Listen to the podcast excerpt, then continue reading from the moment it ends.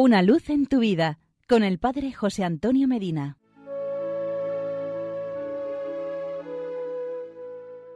Queridos amigos y hermanos, ¿han pensado alguna vez en el hecho extraordinario, el hombre cumbre de la historia, el acontecimiento mayor que ha ocurrido en los anales de la humanidad?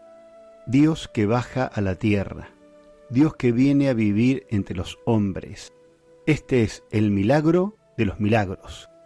Reflexiona, ¿quién es Dios y quién es el hombre? Y mide la distancia infinita que los separa. Compara la Tierra con todo el sistema de los astros y verás que es apenas una cabeza de alfiler dentro de un mundo sideral. Y el hombre es solo un átomo en la creación.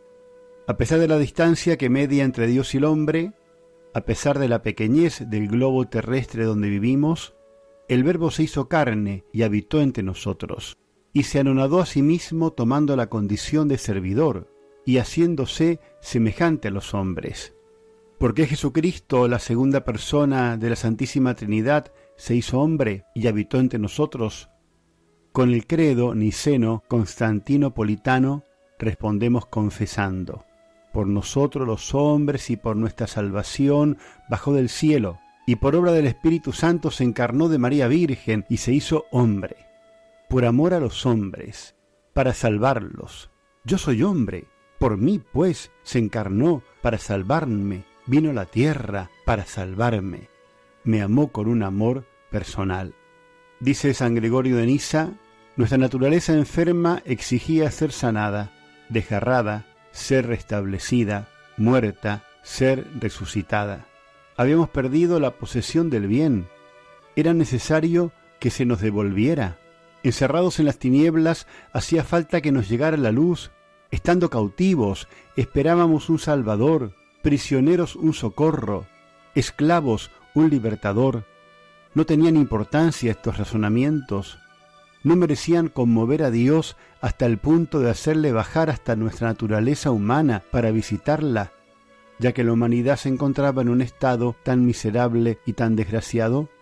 ¿Cómo pues viven aún tristes los hombres y angustiados, si en medio de ellos se encuentra aquel que puede poner remedio a todos sus males y es capaz de darles paz abundante y felicidad cumplida? ¿Por qué viven así?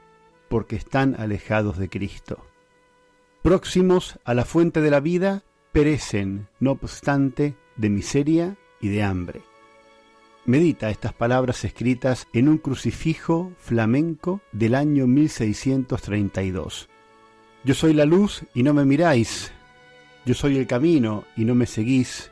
Yo soy la verdad y no me creéis, yo soy la vida y no me buscáis, yo soy el Maestro y no me escucháis, yo soy el Señor y no me obedecéis, yo soy vuestro Dios y no me rezáis, yo soy vuestro amigo y no me amáis. Si sois infelices, no me culpéis. ¿Lo pensamos? Y porque es muy bueno estar juntos, hasta mañana y que Dios nos bendiga.